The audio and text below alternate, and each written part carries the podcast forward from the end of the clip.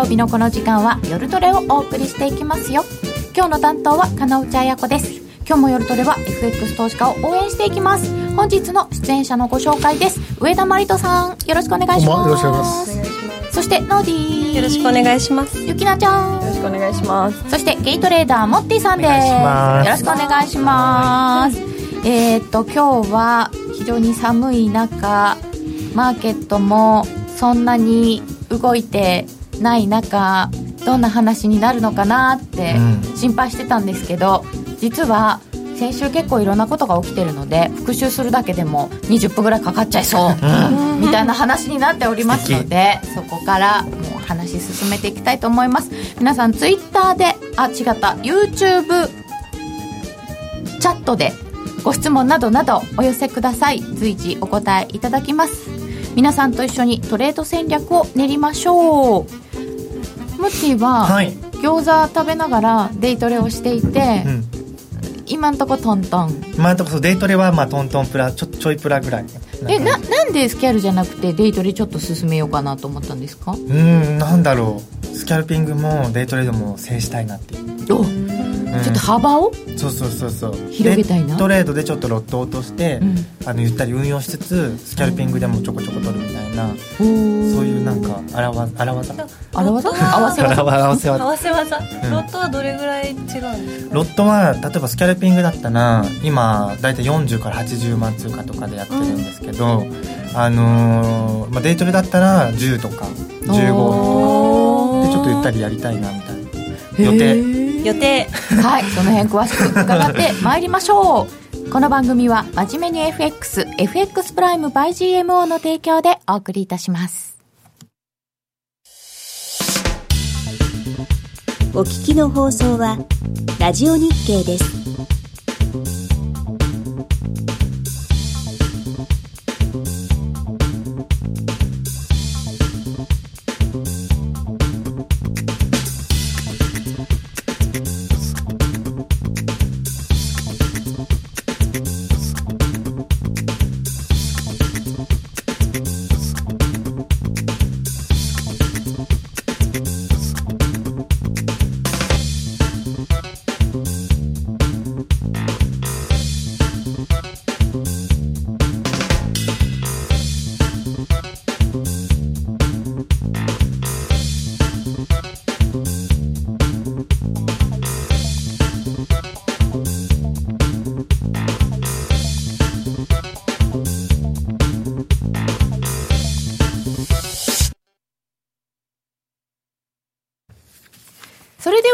夜トレ、まずは上田さんに最近の相場について伺っていきたいと思うんですけれども、あの、今週をちょっと振り返ると、どの辺が肝になるんですか、そうですね。まあ、あの、先週の金曜日からいくと全然動きませんでしたと。まあ、5ドルだけが、ドルは確か25銭ぐらいの幅ですよね。で、5ドルが、あの、RBA ですね、5あの、大阪中銀の四半期報告ですね、これで成長率の予想を引き下げたんで、急落と。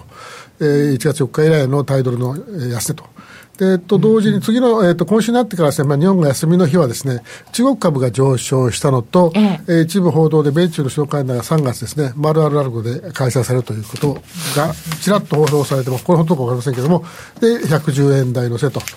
その後に、えー、ニューヨーク時間に入っても、あの、アメリカの長期金利が上昇して、えー、高値が110円の47ぐらいこれはあの、12月31日、去年のですね、高値ですね、31日の。えー、最後の高値ですね、はい、そこの、えー、要するに10円台最後ですよね、そこと面合わせというか、まあ、合わせて、えー、でもここは何度か跳ね返された中で、その後はどちらかというと、こうなんか希望的観測のようなこう報道ばっかりですね、うん、そうなんですよ、ね、えー、12日あの、米政府のあの機関の再閉鎖回避に向けて、原則合意とかですね、はい、まあ、あとはその、ね、北朝鮮とベトナムとハノイで、えー、会談するとか決定とかですね、うん、まあただそれが決まっただけなんで、別にだからとなんだという私は言ってたんですけど、で、米中のあの協議もですね、多分あの3月1日の期限は延長されると思ってましたけど、はい、逆に言えば何も決まらないだろうなと思ってるんですけど、うん、ただ、あの見出しに対して、ポジティブな見出しには反応する、ネガティブな見出しには反応しないというのが、つい昨日まではついた、ただ昨日のなっとちょっと様相が変わって、まあ、ちょっと何が直接的なのかよく分かりませんけれども、はい、まあ、あの一つにはあのトランプさんがですね、えー、いいことも言ったんですけども、その例のその法案に署名して、まあ、可決したら署名すると言って、まあ、もう実際可決されました。ただ、非常事態宣言して予算を作り出すぞみたいなことを言っちゃったんで、これは非常にやばいなということもあった、多分そういうあれで、ちょっと一旦、えー、皆さんちょっとこう手締まいしたのかなという感じが今週ですが、111円台キープできず、今日もですね、これからちょっと111円台いくのはなかなか大変なんですけど、ちょっと私の方で、た確かに昨日あの小売が悪かったという、も一つ大きな要因でしてね、これで12月の小売売上で、これが悪いのはかなりショックなんですけども、あのご存知の通り、閉鎖で遅れてましたんで、今日1月が出る可能性があると思うんですけども、続けて出ちゃうんですか？こういう売り上げですね。だから、まあ、これが逆に1月良ければ、まあ、またちょっと止まる、ないし戻すかなというところはあるんですけど、まあ、昨日は本当にその小売売上の驚異的、巨大なショックの数字と、それから、まあ、トランプさん例の人質宣言の話で、えー、まあ、111円台から滑り降りたというところで、材料は変わらず、ただ反応が違ってきたと。そうですよね。はい、結局なんか、壁、政府閉鎖の話と、米中協議どうなるかっていう話をずっとしてるわけじゃないですか。で、それをいいとこ取りするか、ちょっと心配するか？そうですね。で特にあの心配なのはですねあの今まではですね米中というのも中国の経済は悪いですからある意味国際問題というよりはどちらも国内問題になってるんですねでアメリカの方が上に立ってると。上から目線、それから今までそのメキシコの国境の壁もですねこれはもう共和党、まあ、トランプと民主党との問題で国内問題だったでも実際に可決して本当に立てることになったら、これはメキシコとの間の国際問題になるんで、あのトランプがツイッターでざまあめるとか言ってもそこで、そこで簡単に終わらないし、でもし非常事態宣言で本当にその予算をです、ね、転用してすればです、ね、当然国内の納税者からもひょっとしたら訴訟を起こされるかもしれないし、あのまあ、議員の中からも出るかもしれないしというところで、あの今まで、なんて言いますか、そのポジティブなんていうかね、あの対してはポジティブで、ネガティブにはノー、あの、うん、反応しなかったのレスポンスというのはなくなってしまうかもしれませんね。あと心配なのは、やっぱりその、あの、米中も実際今度、あ米米朝ですね、もう行われます。うん、もう、えっ、ー、と、まあ、来週の終わりといいますか、再来週といいますかね、あの、そういう中でいきますと、なんか出てこないと、またこれがっかり感が出てきますし、で、米中は先ほど申し上げたように、まあ、延長はあるとですけど、何も出てこないんじゃないかと思うんですよね。うん、そうすると、まあ、ずっと影響から、まあ、そうなりますと、ちょっと飽きてきちゃうかなというところ。ただ、あのアメリカの株式市場を見ますと、買いたくて買いたくて仕方ない人がいっぱいいますよね。あ多分ものすごい後悔してると、1月3日のクラッシュでですね、うん、あのその前から株を結構売っちゃったもんですから、で為替はもう取り戻して買い戻して、うん、えー、なんとかまたロングで儲けようと思って、今日ちょっと水がかけられましたけど、でも株はですね、まだまだことアメリカに関しては買いたい人の方が多いんじゃないでしょうかね。ものすごい後悔のもとにマーケ、マーケット、なんかさっき言ったあのヘッドラインに、いいヘッドラインには反応するけれども、悪いヘッドラインには no response というのはそこから来てるんで、この sentiment はまだそこまで壊れてないんで、株が堅調であれば、まあ、また戻ってくれば株株は買いますよと、まあ、結果として債券売るから金利上がりますよという形で、まあ、表面上のリスクオンがあるかもしれませんけれども、ただ、あの今までこの1週間に、え10日から比べますと、来週からはいろいろやっぱまたもう一度ヘッドラインに気をつけてないし、アメリカの経済指標もまた見なきゃいけないと。で面白いのはあのパウレさんがあのひよってこの間利上げ先月利上げを見送ってどうだこうと言ったのに、はい、えっ、と昨日一昨日でしたかね。あの経済悪くないと言ったら途端に 昨日の小売売上がドーンときたんで。あ本当だ。ええ。でまああの何喋るか分かりませんけどあのえー、来週はですね結構後半ですけども、あのコールさんとかですね、クライさんとか、まあ、ちょっと担当違いますけども、あの喋るんで、他にも LFB の人がいっぱい喋りますんで、ボスティックさんとか年1回の嫌がと言ったらどうなるかとか、いろんなことがありますんで、一応そういう FRB 当事者の、えー、発言もポイント。それからドラギさんもなんか喋りますんで、ポイント。それから FMC のはですね、あの、この間の議事録用紙、議事用紙が公表されますんで、来週、水曜日か木曜日、日本時間木曜日ですかね。えっと、来週の予定を一応紙作ったので、ちょっとそれじゃあ出していただきましょうか。はい、まあ、そんなに大きな指標とかはないんですけど、ね、むしろじゃあその F、RB の交換の方がしゃべるとか、その前の FMC, FMC の議事要旨の公表ですね、まあ、あのもちろんあの見送りという結果が出てますし、ある程度あの記者会見開かれてますんで、もう予想はできますけどまあ、あのとりあえずはもう一回確かめたいという気持ちと、うん、それから ECB の方のあの議事要旨も出ますんで、はい、そこもあの、まあ、今後、占う意味で、まあ、あの ECB は丁寧にあの記者会見してますから、まあ、正しいこと出てこないと思いますけども。はいあの、この ECB 理事会、非金融政策っていうのが20日にあって、これ何、って思ってたんですけど、まあ、金融政策そうですね、金融政策を論じない理事会で、そこで、あの、この前のあれが分かるというところになってますんで。前回の内容なんかが分かる。はい。まあでもヨーロッパも指標がずっと悪くてそうですね、ええちょっとユーロは買いにくいですよね。そうですね、だからアメリカの経済指標が少し悪くなったんで、みんなドルを売ってみたものの、いや、相対的には変わってないよねという、要するにアメリカが良くて、えー、ヨーロッパ悪いよねという、それは変わってないんで、また話は元に戻りますけど、なんで1月3日あんなにパニックっちゃったんだろうと。あ株の株もそうだし、ドルもそうだし、まあ、ドルも持ってきますけどね、だからそういう、うん、そういうあれなんで、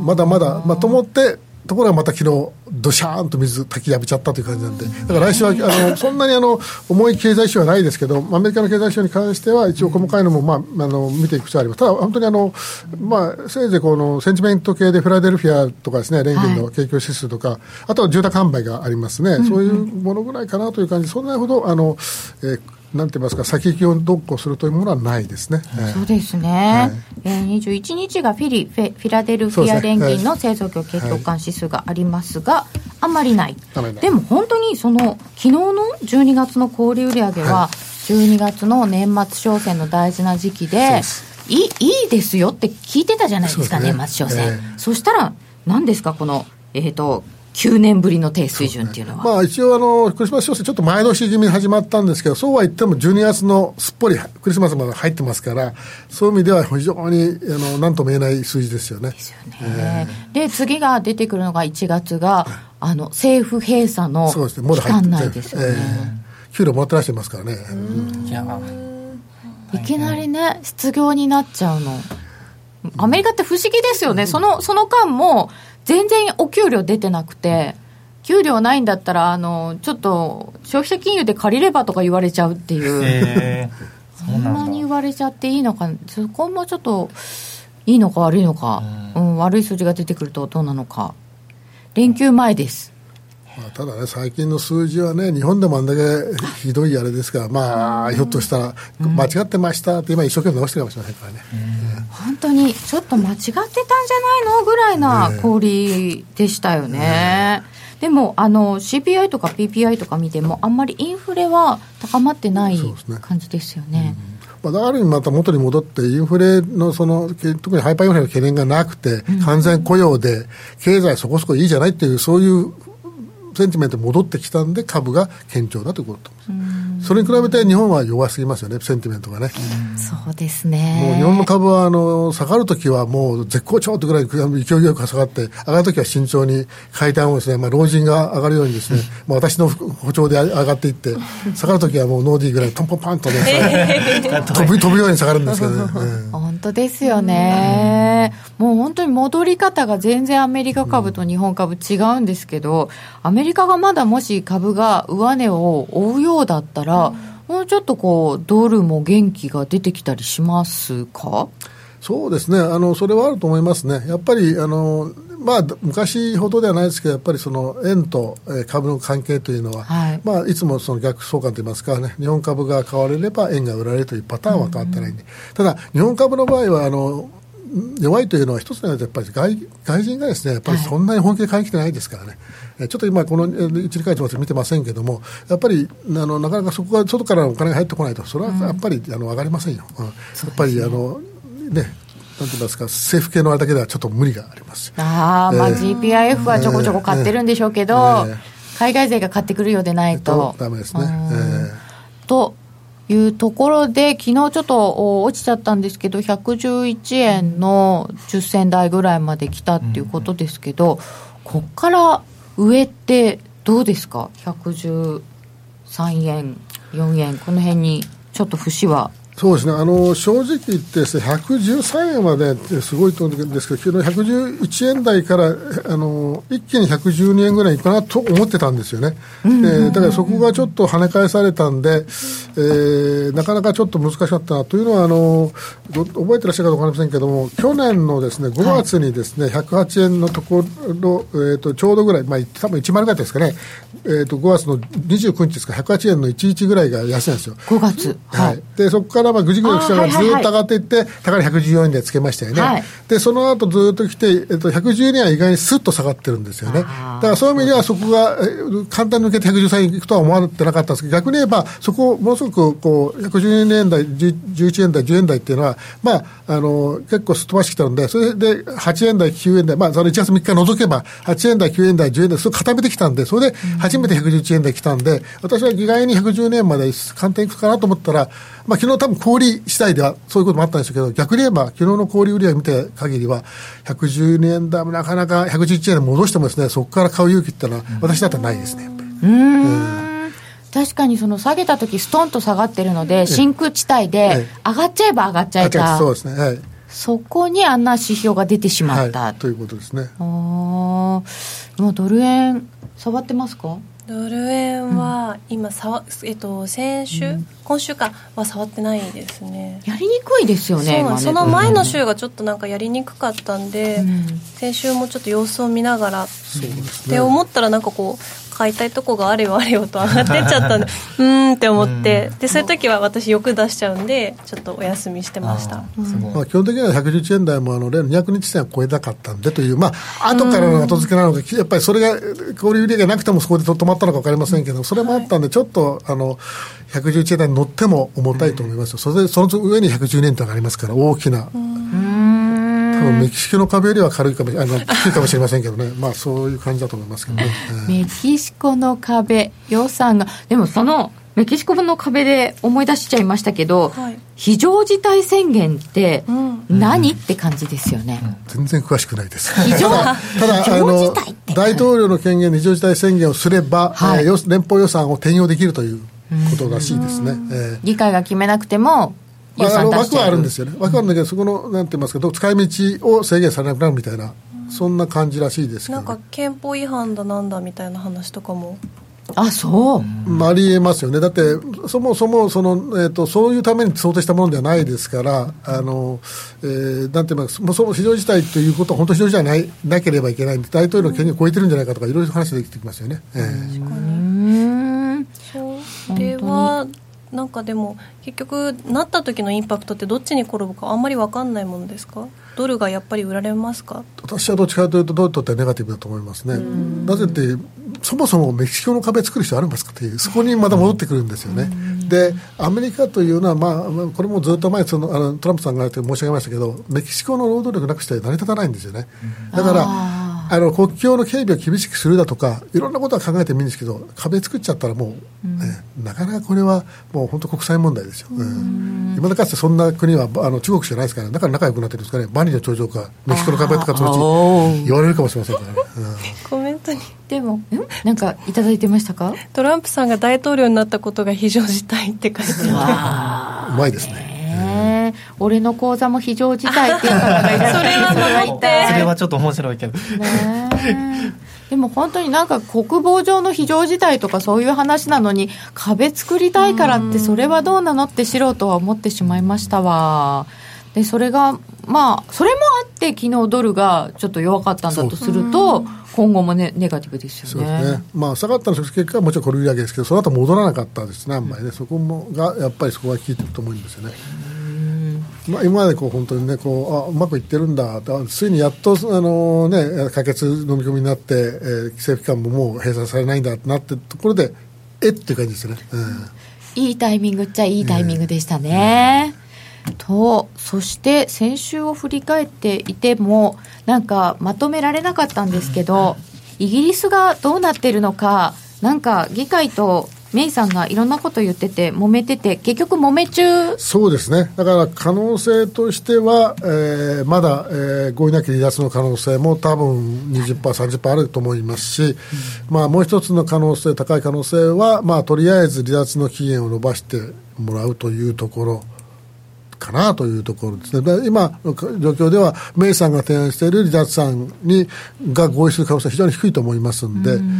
まあ、そのどちらかだとは思いますけどね。うん。まあ、先送りは先送りでしてもらえるんだったらちょっと安心するそうでね、んですすかあの合意なき離脱はやっぱりまずいと思いますね、えーでおそらく、えー今のところもう日本のそのいわゆる製造業、逃げて始めてますから、であの前もしかこの前、前回もしかやっぱり金融はですね逃げようともすぐに逃げられますから、別に。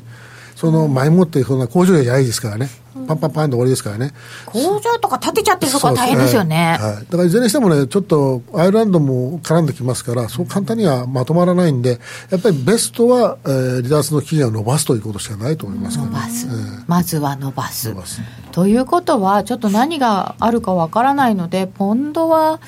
やめといた方がいいですか、うん、というか、あの少なくともね、買う必要はないと思いますよ、うん、あのもしポンドは何か跳ねたときはあの少し売って、えーまあ、じっと待ってればそのうち垂れてきますから、そういう意味で、だからあの変な話ですけど、買うべき通貨は今ないんですけども、うん、だけど、買ってもいい通貨って、これはドルしかないんですよ。うん、でその次追いかけてるのが、まあ、ユーロであって、円があの去年からそうですけども、リスクオフになっても、昔はリスクの時はドル買われて、円買われて、円がものすごく買われるから、ドル円が下がったんですけど、そういうのはなくなりましたよね、だから円ってもうはっきり言って、あの国際通貨じゃないと思いますよ。言うわそれはあのやっぱり日本の金融政策が見えないからですね。うん、あのいつもあのマントラって言ってますけど、まあ、こんだけあの客観的な経済情勢も変わりのしてるのに金利は変わらない、しかも金融政策がもう何考えてるかわからないという状況ではですね、やっぱりあの安心してですね、そこに投資できませんよね。そうですね、えー、そういう意味では円も別に買いたくはないし。そうですね。でどどっちかっていうと強弱つけるとドルなのかなそうですね、まあ、本当だけであのドルは買うべきっていうのは去年の、まあ、中盤から後半だったと思うんですけども、それがそうじゃなくなったんですけども、少なくともドルは買っていいよと。いうレベルですよね、でポンドは買ってはいけない通貨だし、5ドルも買ってはいけない通貨だと思います、円はどうでもいい通貨なんですよ。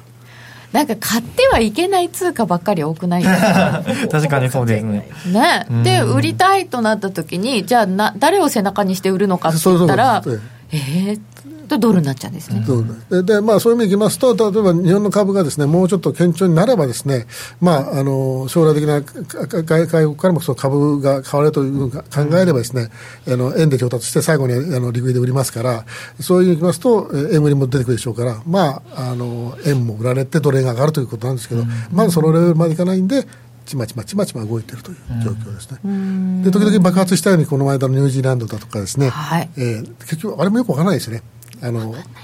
ハト派的じゃなかったっていう、あの、一応そういう解説には書いてありますけど。単にあの、利上げもあるし、利下げもあるよって両方いただくと、それでもうバーンと上げまないですか、1円ぐらい。ね。まあちょっと期待してたので、とかいう。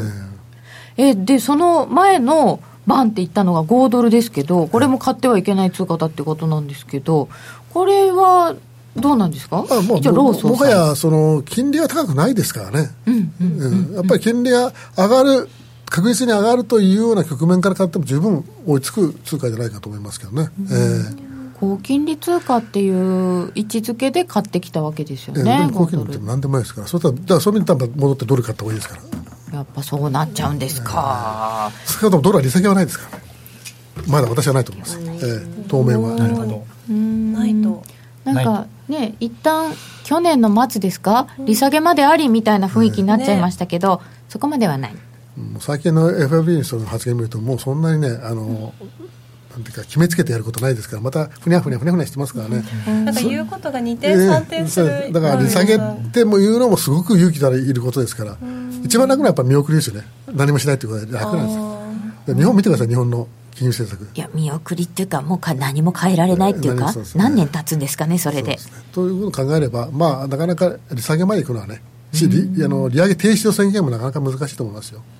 利上げはじゃあ、なんかなんとなくふにゃふにゃ見送り見送りで、もうしばらくいきそうですか？そうですなんかこのままだと、なかなかさあの3月の利上げ、利上げっていうのも難しいかなと、もし1回、2回という話になればですね、うん、あのもうちょっと見たいなとなるというのは、あれですよね、えー、それこそその政府閉鎖で指標は出ないし、なんかもうちょっと見ましょうかねって言ってるうちに、ね、次が？次が？次が3月の半ば、ね、19、20、はい、次が4月の終わり。まあ、おそらく金利動かす時はまあ記者会見するですから、まあ、まあそういう意味で3月や6月、その後6月ですかね、あのあるとすればですね、なりますからね。えーとちょっとしばらく動きにくいのかなということですかね。と一番見とかなきゃいけないのはどこですか？アメリカ株。やっぱアメリカでしょうね。えー、まあ、アメリカの株でしょうね、本当に。金利があんまり上がらないんですよね、でも。まあ、金利はね、もうだって、ともうなんていうか、その債券をどうこうという世界はもう終わっちゃう、それはもうあの10年ものがですね、もう思いっきりパンパンなショートでですね、金利が3.2、10年も上がったとか、そういうとところまではもう払いの世界ですよね、はい、今年も4回ぐらい利上げってねという話で、それがもう一回、あの何かもう、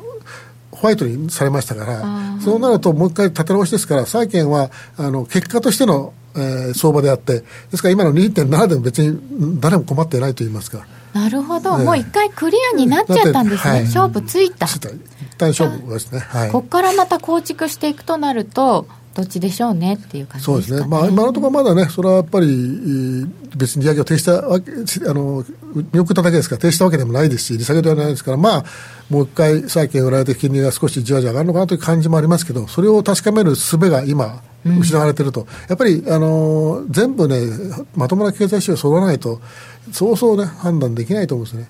もう政府閉鎖の影響、意外なところに結構出てますね。うん、そうですねあと不思議なのはあの、IMF の数字も止まってましたけど、あれ、なぜ一週ずつしか出さないと、営業つかないですよね。そうですよ、ね、最初発表って、2週目自分とか最終目出すかと思ったら、12月の27日まで、次に1月の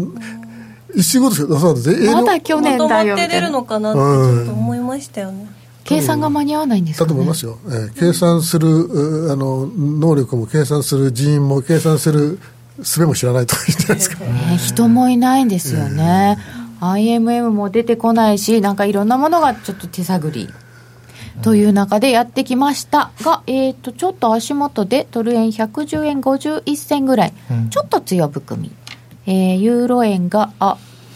ユーロ円124円47銭ぐらい、ユーロドルが1.1262ぐらい、ちょっとユーロ下がってるのかな、はい。そんな感じになっております。お知らせの後は、モッティの最近のトレードについて伺ってまいりましょう。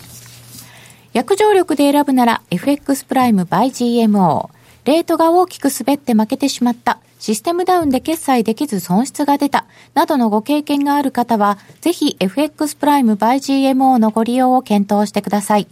FX プライム by GMO では、数多くの勝ち組トレーダーが認める約定力と強靭な FX サーバーで安心してお取引いただけます。現在 FX プライム by GMO のホームページでは、勝ち組トレーダーのインタビュー記事を公開中。勝ち組たちの取引手法を学びたいという方は、ぜひ真面目に FX で検索を。株式会社 FX プライムバイ GMO は、関東財務局長、金賞第259号の金融商品取引業者です。当社で取り扱う商品は価格の変動等により投資額以上の損失が発生することがあります。取引開始にあたっては契約締結前交付書面を熟読、ご理解いただいた上でご自身の判断にてお願いいたします。詳しくは契約締結前交付書面等をお読みください。お聞きの放送はラジオ日経です。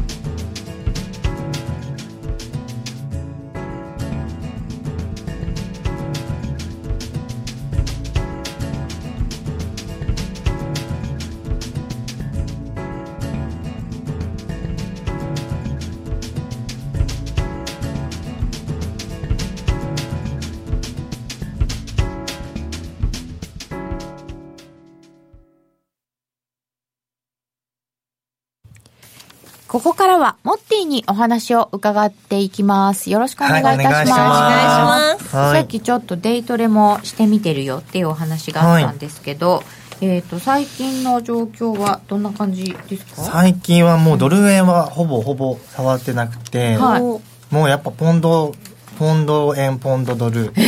え？ー、5ドル円、ユーロ円、ユーロドル、そこら辺が結構多いですね。それはポンドはスキャルだけじゃなくてデイトレでもですか、いや、えっと、ポンドはもうスキャルほぼ。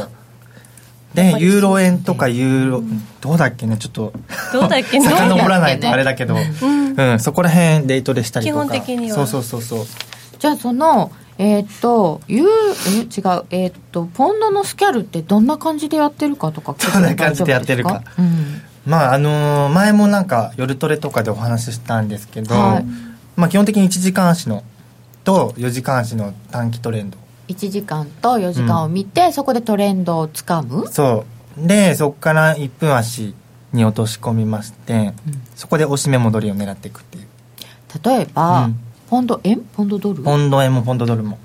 例えばポンドドルとかだと今だとこう4時間なんか、うん。もうちょっと下向きよねっていう感じじゃないですうんか、うん。でぱりちょっとう売りで攻めるのかなって考えて。そうですね。基本的にそうあのそのトレンドに逆らわないようにトレードをするようにしているので。でも違う時あるじゃないですか。4時間だったらこうなんだけど、1分足にしちゃうと1分足1分足あんまり見ないのでよくわからないです 1分足はなんかその、なんて言うんだろうな。あの1時間足の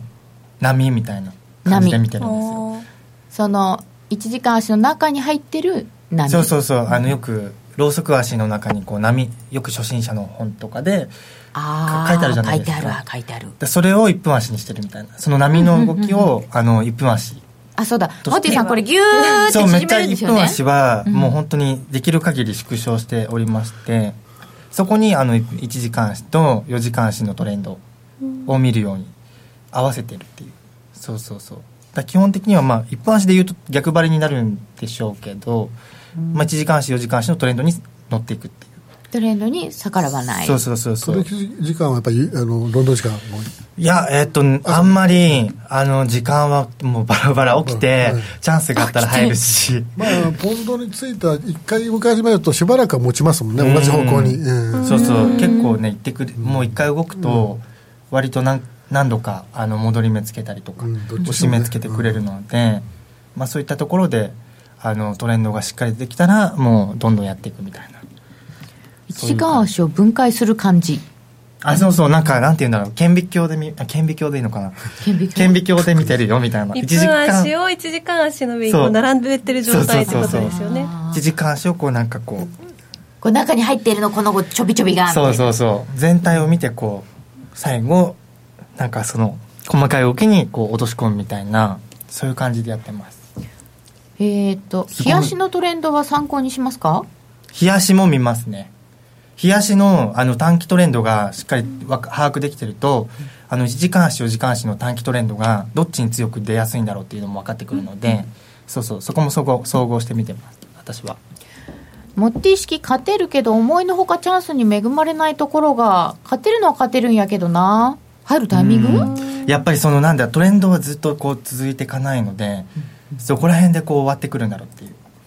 終わるところって分かんないですよね。トレンドが終わるところ、まあ絶対は分からないけど大体ここら辺だろうなっていうのは、確かにあの後からじゃないとわからないところはありますよね、モッティはあんまり欲を出さずにここでやめるって決めたらあもうやその先はどんなに伸びても、もう気にしない。ない前はもうかけてたけど、うん。いい結果は出ないので。まあ、表現がああれあのちょっと違うかもしれませんけど結局あの終わるかどうか分かんないけど終わったと思った時にやめるわけですよね、おでそうなると終わっ本当に終わったらそれでいいわけですよ。で終わらなかったらまたそこは新しいトレンドとか、同じトレンドでも新しいトレンドと考えればいいわけでそしたらあの何度も何度もその続けられるわけでで本当に終わったらやっぱり終わったんだよなって言える、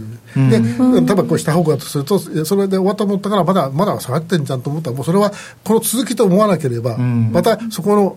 新しいトレンドと思ってまたギュッと覗きに行ったらいいのかなというそういうことをおっしゃってるのかなと思いますけどね。うん。終わったかどうかなんて後からしか分かんないか分もしれなかんないいけどどもうその終わったと判断したらその後伸びても気にしないか、またチャンスが来たらそこで入ればいいかなっていうそういう意えじゃあその終わったと一旦終わったかなって思う、判断するのはどういうところですか、あうわ。極秘。嘘嘘。突っ込んじゃった、まああの極秘だった。基本的には1時間足4時間足冷やしを見ててそこで高値安値。高値安ね見てたりとか、うん。あとは節目を見てます。うーん。主に、えー、点00ドル円であれば、えー、点00点500えあの節目うん。でそこら辺で例えばあの上昇トレンドがそこまで続いてきて、ん。で今上昇率が下がってきたなっていううんうん。ところで見ます。あああ勢いですかね上昇率が下がってくるって、うん、例えば、まあ、これもあれなんですけど、まあ、基本的だと思うんですけど高値更新したんだけど、うん、例えばオシレーターは高値を切り下げてる、うん、ってなってくるとその高値更新した時ってもうすごい頑張ってすごいみんな踏ん張って高値更新した。だそこからまた買いが入ってくるのはちょっと難しいなっていう、あもう頑張っちゃったからね。そうもう踏ん張っちゃったからもうあとは利利益確定の売りだったりとか、うん、そこで新規売りをしてくる人たちが出てきて売りが優勢になっていくっていうふうに考えてるので、まあ、そういったのが発生したらもう追わないように111円の十何銭まで頑張って頑張ってつけたんだけど。高値更新したんだけどでもオシレーターを見てみたら高値更新できてない。ってことは実際はこう裏側？裏側というか裏側ではその上昇率はもう下がってきてるからそこからもうどんどん利益確定売りとかが入ってきやすくなるので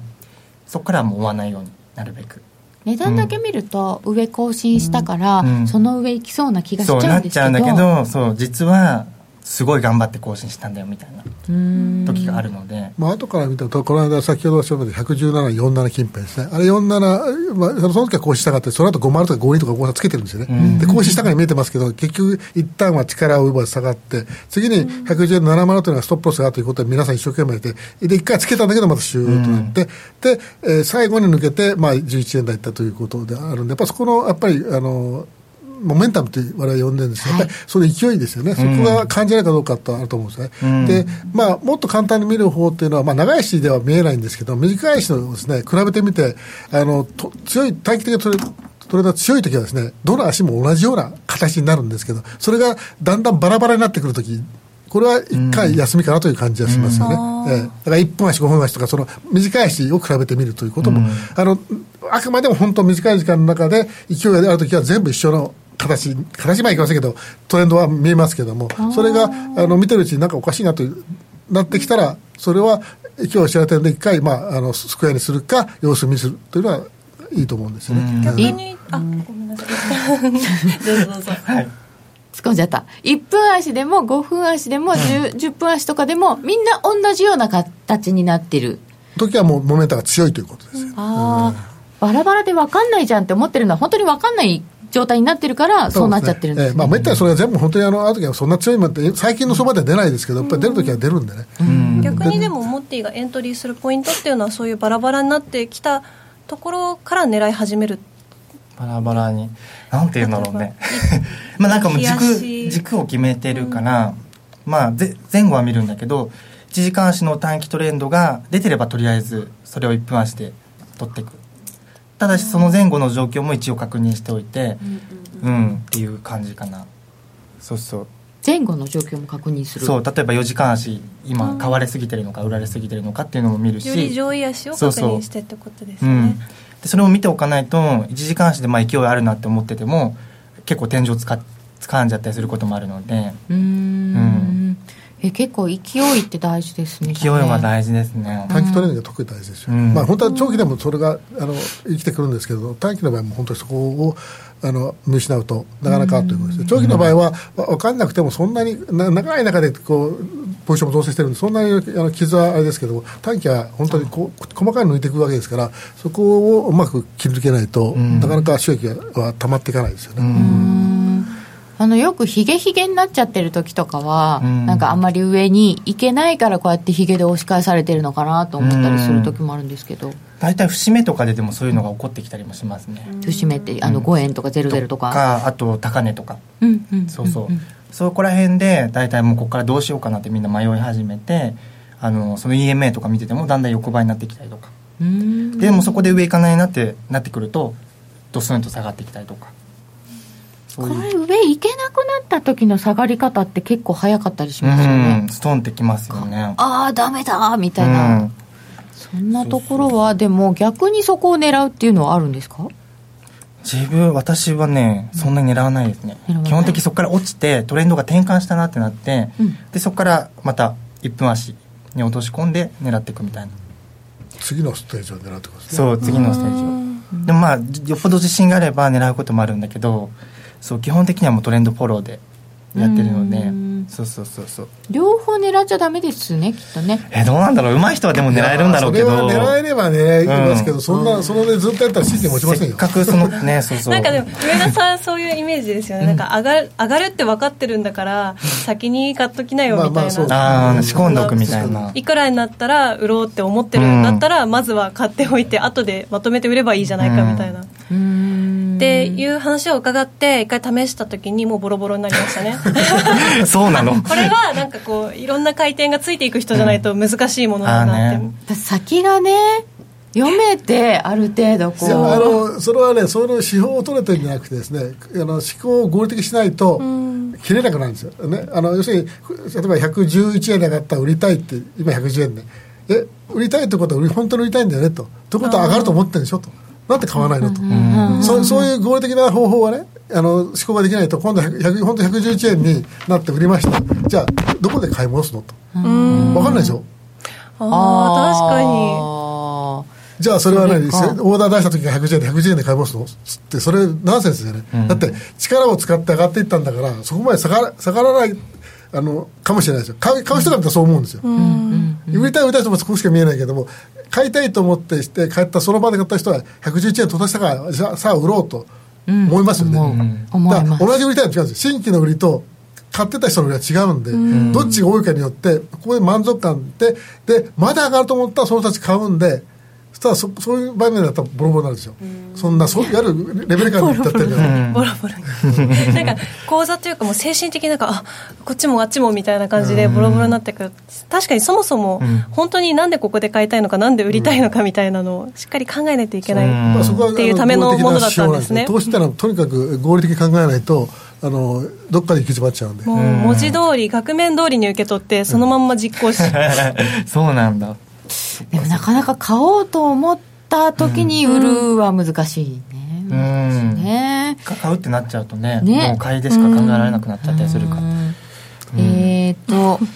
モッティは勢いを見るのに何かインジケーター使いますか？あ一応ボラティリティは見るインジケーターは入れてます。ボラティリティを見るインジケーターを入れてあれモメンタムって使う、モメンタム使わないですね。そう。えー。まあ、あとはまあ EMA の角度見たりとか、うんうんうんうんまあ、一時監視の EMA が大体こう勢いがついて角度がついてくるとそこから1分足とかでバンって取れやすくなるので、まあ、特に入浴時間とか。あー。あそれは入浴時間の特徴ですか、そうですね。一回トレンド出て強いのは大傾向的には入浴時間やっぱり強い、うん、最近はでも東京時間でも結構トレンド出ることもあるけど、まあでも値幅取りやすいのは結構ねその時間帯かなって入浴の方が。うん、そうかも。なんか東京時間さ最近はまた違うのかもしれないですけど分かんないです。いやもう東京時間はもう本当にあのお通夜の世界ですよね。特にドル円とかはもう。もうちょっと前まであの去年はそれでもあの動かないと言いつつもあの9時前後ってねちょっと動いて、中に10時ちょっと前も動いててであのロンドンの張りっぱなしも動いてたんですけど最近はもうあの本当に朝会社に行ってそもそも人がいない静かなんですけど、9時になっても人がいないんじゃないかと周りにすぐらいいない本当シーンとして。そうなんですね。えっ、ー、とうとなんかーんとうんとなんかねいろいろ出てあダイバージェンスですか？あそうです。よね。うん。えーちょっと逆になってるよっていうやつですね、うん。えっ、とちょっと待ってくださいね。いっぱいいら、い、ただいてるんですけど。ちなみに今ドル円はちょっと上かなっていうふうには見てるけど。ちょっと上。目線ですか？うん。うん。4時間レベルでは。1時間足ではさっき一旦下に行くかなとも思ったけど、はいはい。うん。っていう感じで今見てます。モーティにとって両立てはタブーですか？今だってしないですね、ん。なんか面倒くさいポジション管理はしないようにしてます。面倒くさいポジション管理はしない、なるべくなんか適当な講座とかは適当にやったりするけど、うん、真面目に運用してる講座はえなんだそれ。何個持ってる講座は今4つぐらいあるのでそう。そこでなんかそれぞれ手法を別にしたりとか。分けてる。そうそうそう。でいやいやいや適当です。どこの口座にお金入れたか忘れちゃうから私。あ うーん。なんか2年ぐらい経ってちょっとしばらく使ってなかった口座にお金入ってたことありましたもん、ラッキー。あそれなんかちょっと嬉しい。まあ、ちょっとなんかそうラッキー。ラッキーかな、へそくり忘れてたら出てきたみたいな。それはさお金があるのは嬉しいけどさあのポジションなんか持ってないと思ったらも持ってたってそれいきなり損切りになってえっ？と言って。それその可能性もあるからね 確かにポジションまあでもポジション持ってても最悪ロスカットで半分ぐらい残ってると思うと、なんかもうなくなったものだと思ってればラッキーになるのかなラッキーラッキー。そうなんかポジションが残ってたは嫌だ。ちょっとなんかドッキリしちゃうかも。ノーディはいくつ口座持ってるんですか？私いくつ持ってるか本当にだからねちゃんとあの口座のリストの紙をファイル開かないと確実にいくつか分かんないんですよ。なんか、つい作つい作っちゃう嘘か。つい作っちゃうはすごいな。あでも資金入れてる口座は別にあそうですね。あの資金入れてる口座は今3個しかないですね。でもすごいねゆきなちゃんはそんなにいっぱい持ったりしたことある、はい、ないですないです。ないです。すごいブルブル。そこだけ力を絶対ないっていう危害が。なるほどね。はい、ねいろんなだけで。うん器用。いやそそんなのさとりあえず毎日ログインすればいいじゃない。僕はあの証券口座そう持ってないけどあの、はい、変なしあのあんまりこうなんていうのか紙に書くの嫌だから、うん、パスワードってほぼ記憶してるね、多分あの会社のいろんなパスワードやっぱ頭に今4050は頭の中で覚えてる、えー、ただ忘れ銀行なんか忘れて嫌だから毎日とりあえずログインしてあのあそか。一応残高調べてみてて。私頭の中に消しゴムあるんで、うん、ちょっとなんかね私もある。ありますよね。消しゴムあるっていうかその消しゴム自動で動いてるでしょ。自動でそうなんかこのメモリーいりませんみたいな感じ。でもそうですね。毎日ログインする癖をね。そしたらもうパスワード忘れないしあの自分が思わないお金もないし、まあ、それががっかりするかもしれないけど。確かになんかちょっと楽しみにしてる節はありますね、うん、あの全部の口座をこう暇な時にチェックしてみようって思って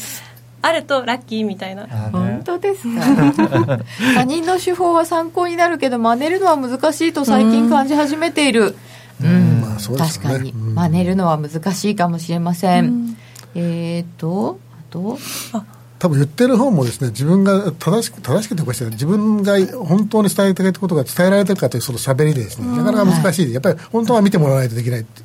いうのもありますよね、まあ、でもあれですよね。基本的にこう短期トレードだったらよりそうなんですけど、うん、っていつも言ってるんですけどなんかやっぱ練習は必要だなって本当に練習、うん、その手法を人から教えてもらった段階ではもちろん勝てるわけないんですよ、うんうんうん、その人の、うん、その手法のなんていうんだろうな優位性っていうかどこで負けやすくてどこで勝ちやすいっていうのがあ、うん、ちゃんとこう自分で経験できてないから実際にリアルトレードした時に、あれどうすればいいんだろうとか損切り、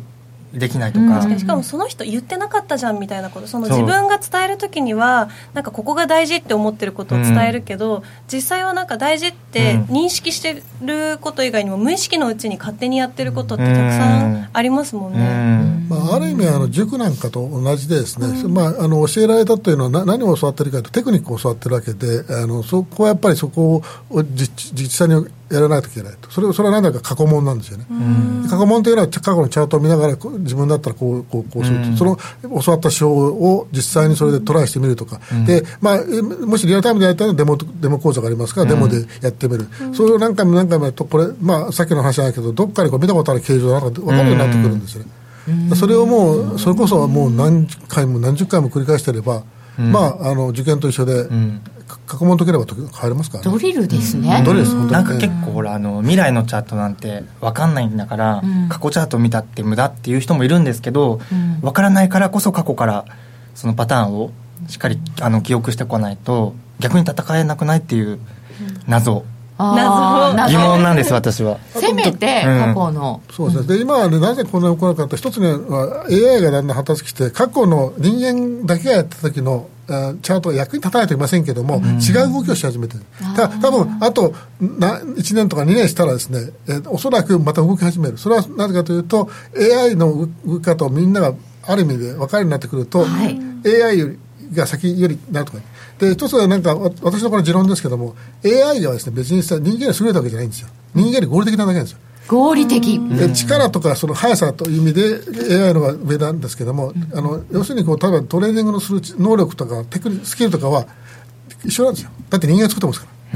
そうですよえね、え、だからそう考えれば、今そこを人間の頭で考えて、AI がやることを考えてるから、理解できないから、人間はどう対処していいかわからない。で、AI はひたすら単純にやってるから、えそこまで単純に日本でやってこなかったからわからない。ただ、あともうちょっともっとその AI 逆にもっとレベルが上がれば、逆に人間は分かるようになると思うんですよ。AI が感情を持つとという方も変ですけども、AI によってレベルの差がもっといる。今 AI 多分レベル一緒なんですよ。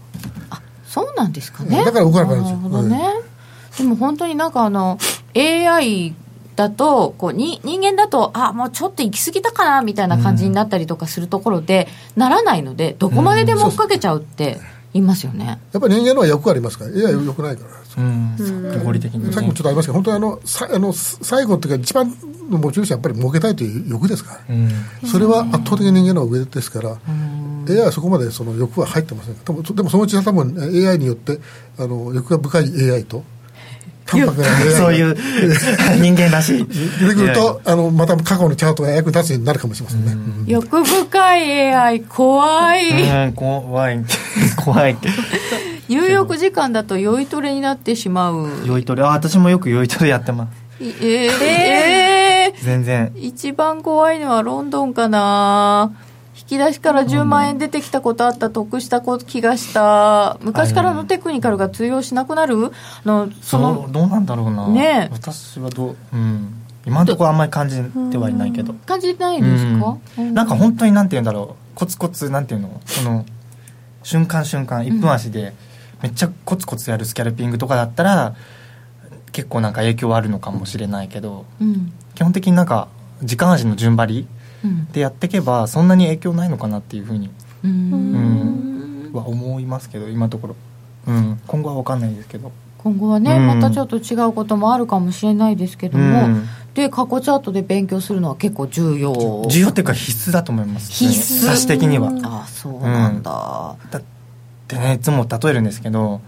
あのバッティング教えてもらってバッティングしないで試合出れないじゃないですか。ああそうだったからってうね、ん、それと一緒だなと私は思いますけど、バッティングセンターでもいいんですね。もちろん。と思いますよ。だから過去チャートを見て、ある程度一定の期間見て自分でシミュレーションかけてそこの先のチャートは過去ですけど隠しといてマスクかけといて、うん。自分でディールしてみる。でどうなったかという、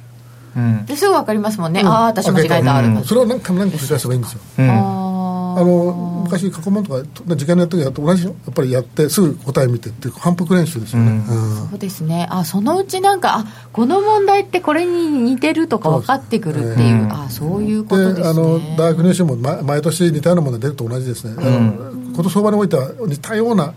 相場は出てくるんですよ。うん、全く同じ問題出ないけど傾向はやっぱりあるからその傾向を過去チャートからこうインプットして自信をつけておかないと戦えないんじゃないかなと私は思っていますので、うそうそうそう。そうあそれが自信になるんですね。そうそう。結局自信ないといいポあのタイミング来ても入れなくてで結局その通り動いて悔しくなって変なポジションをつか掴んじゃったりとかっていうのは結構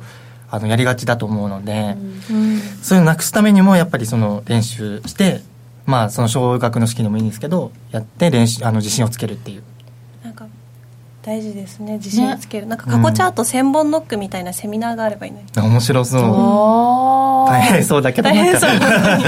あ塾ですね。そう、まあ軸ですね本当にね、今モッティさん悔しくてなんか変なポジション持っちゃったりっておっしゃったけど、うん。なんかこうメンタル的にうん。そういうのを克服するとかありますか、メンタル的に、うん。メンタルは基本的に関係ないと思ってるんですよ、うん。なんかついてくるものじゃないかなって。あそういう強さは？そうそう。メンタルって鍛えられるものじゃないと思ってるので基本的そんなに。うんうんうん。だからなんかこうやってってこう物理的に成長した時にメンタルがついてくる。みたいなそういうイメージなのでな結構そういうよくメンタルを鍛えるみたいなのがあるんですけど、うん。はい、だったら練習した方がいいんじゃないかなっていう。あなるほど、ね、あとはあとロット管理ですよね。ロット管理その自分はいの資金量に持ってる資金に対してどれぐらいロット許容値が張れるのか,、やっぱ許容値以上に張っちゃったらやっぱ自信のあるポジションでもちょっとこう動いたら揺らいじゃうし。だそういうところなのかなっていう。うん。そういえばさっき冒頭でお話しいただいたところでちょっと質問来てたんだな。えっとどれぐらいで持つってあのスキャルの時とうん。デイの時とちょっと違いますっておっしゃってましたあよね、違いますね、うんうん、で、えー、とスキャルの時に、うん。えー、と持ってるのが意外とこう中途半端じゃないっていうのが来てたんですけど。そうなんだ、うん、そうなんだとかちょっとどこまでいくんだろうでそれはどうやって決めてるんですか。それはあの地震のそのポジションの根拠だったりとかどれぐらいそのエントリーするポイントが自信あるかによってえスーパーひとし君的な？スーパーひとし君懐かしい。ちょっと一瞬分かんなかった。そうそう。懐かしいな今やってないんだ。あれあそう恥ずかしい。あでも分かります分かります。でも番組やってますよねまだね。やってますよね、あれ？やってないのかな？なんか自信がある時はゴンっていく。ゴンって。ゴンっていく。そのまあ最大近く張ったりとか、うん。うん、まあ、ちょっとこれは様子見あの一応なんて言うんだろうな。仕込み仕込みっていうか、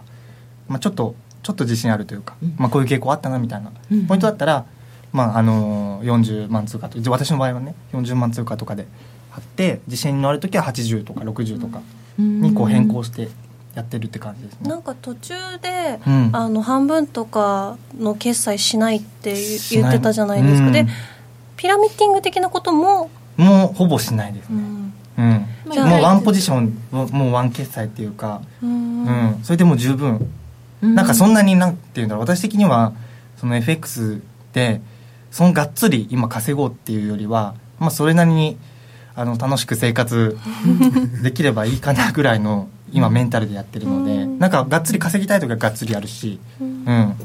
基本的にそのチャートも見たくないし貼り付きたくないのでゆったりやってるって感じですね。なるほど。そうだからロットもあのー、まあ、40から80が私的には今ちょうどうん、ゆったりやれるいい、うん、ロット数だからやってるっていう感じですね。それはあんまり変わってないんですか？うん。あでも去年とかは去年とかも40ぐらい張ってたんですけど、まあ、ちょっと増やしましたね。うん、それは自信をつけてきたからできる？うんより、うん、やっぱりそのツイッターとかでも結構やってたんですけどその、ああの配信っていうかなんだろう、うん、うん、どこで入って決済したみたいな、それがね結構本当にいい練習になったっていうか、えー、うん、あつぶやいてみるのいいことそうめっちゃいいと思います。でフォロ、うん、そうするとやっぱりその人の目に触れるから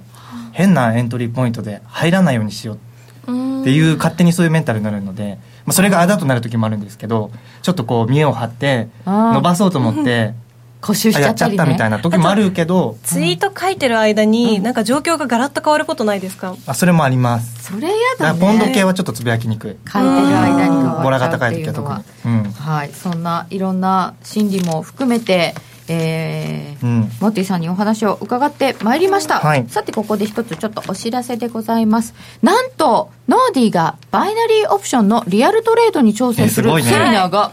あります、ね、女優ノーディーがって書いてある。えー、2月20日水曜日19時から20時の1時間を予定しております、はい、えー、通常のセミナーよりも1時間早いですよねこれね、はい、7時から8時でノーディがバイナリーオプションのリアルトレードに挑戦いたします、はい、見たい。講師の稲井さんにいろいろ教えていただきながら、はい、やろうかな面白そう。ちょっと。面白そうだね。見たいわ。うん。でこれはどうやって申し込めばいいんですか？ああの当社の方ですね。あの申し込みフォームありますので、はい、ぜひお願いいたします。ホームページから探していただければと思います、はい、お願いします。ページで